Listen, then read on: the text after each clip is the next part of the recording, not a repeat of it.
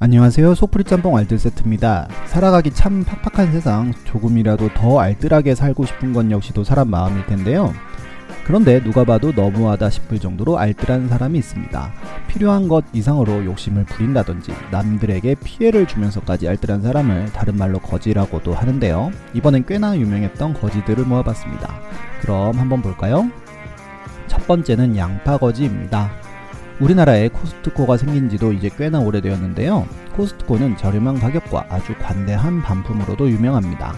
지금은 식당이 잠시 없어지고 테이크아웃만 가능하지만 핫도그나 피자 같은 먹을거리도 굉장히 저렴하게 판매를 하는데요.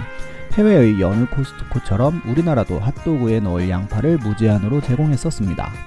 물론 핫도그를 사 먹으면서 핫도그에 양파를 가득 넣어서 먹는 것까지야 상식적으로 이해가 될 수 있겠지만 호일을 잔뜩 가져와서 차곡차곡 박스에 담아가는 사람도 있었고 락앤락 통에 담아가는 사람은 그나마 양반이고 어떤 사람은 김치 냉장고용 김치통 두 개를 들고 와서 가득 양파를 담아가기도 했다고 합니다.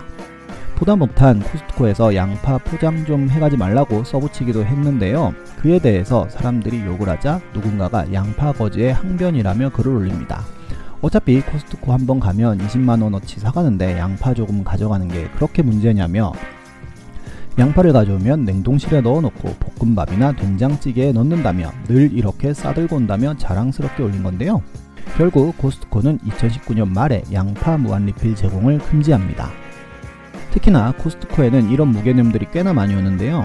아이를 데리고 와서 카트에다가 이불이나 베개를 잔뜩 깔아놓고 쓰다가 계산할 때 아무데나 놔둔다든지 냉동 제품을 꺼내놓고는 변심하고 상온 제품에 놔두는 사람도 있습니다.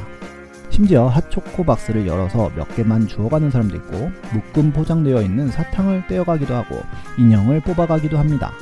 심지어 건전지를 빼가는 사람도 있고 초밥을 몇 개 먹고 치즈 코너에 놔두고 가는 사람도 있습니다. 두 번째는 연필거지입니다. 2014년 12월에 광명에 우리나라 최초의 이케아 매장이 생깁니다. 우리나라 가구 산업의 지형을 바꿀 정도로 어마어마한 사건이었다는 사건인데요. 보통의 가구 매장과는 달리 내가 실제 집 안에 있는 것 같은 체험을 해주면서 센세이션을 일으켰고 지금도 장사가 잘 되고 있습니다. 그렇게 광명에 이케아가 오픈하고 어마어마하게 많은 사람들이 구경을 갑니다. 그리고 연필이 큰 이슈가 되었는데요. 8.5cm짜리 연필과 함께 줄자를 무료로 제공했기 때문입니다. 필요한 가구의 치수를 재고 물품의 리스트 작성을 하기 위해서인데요. 이게 무제한으로 제공되기에 마구 가져오는 사람들이 있었던 것입니다.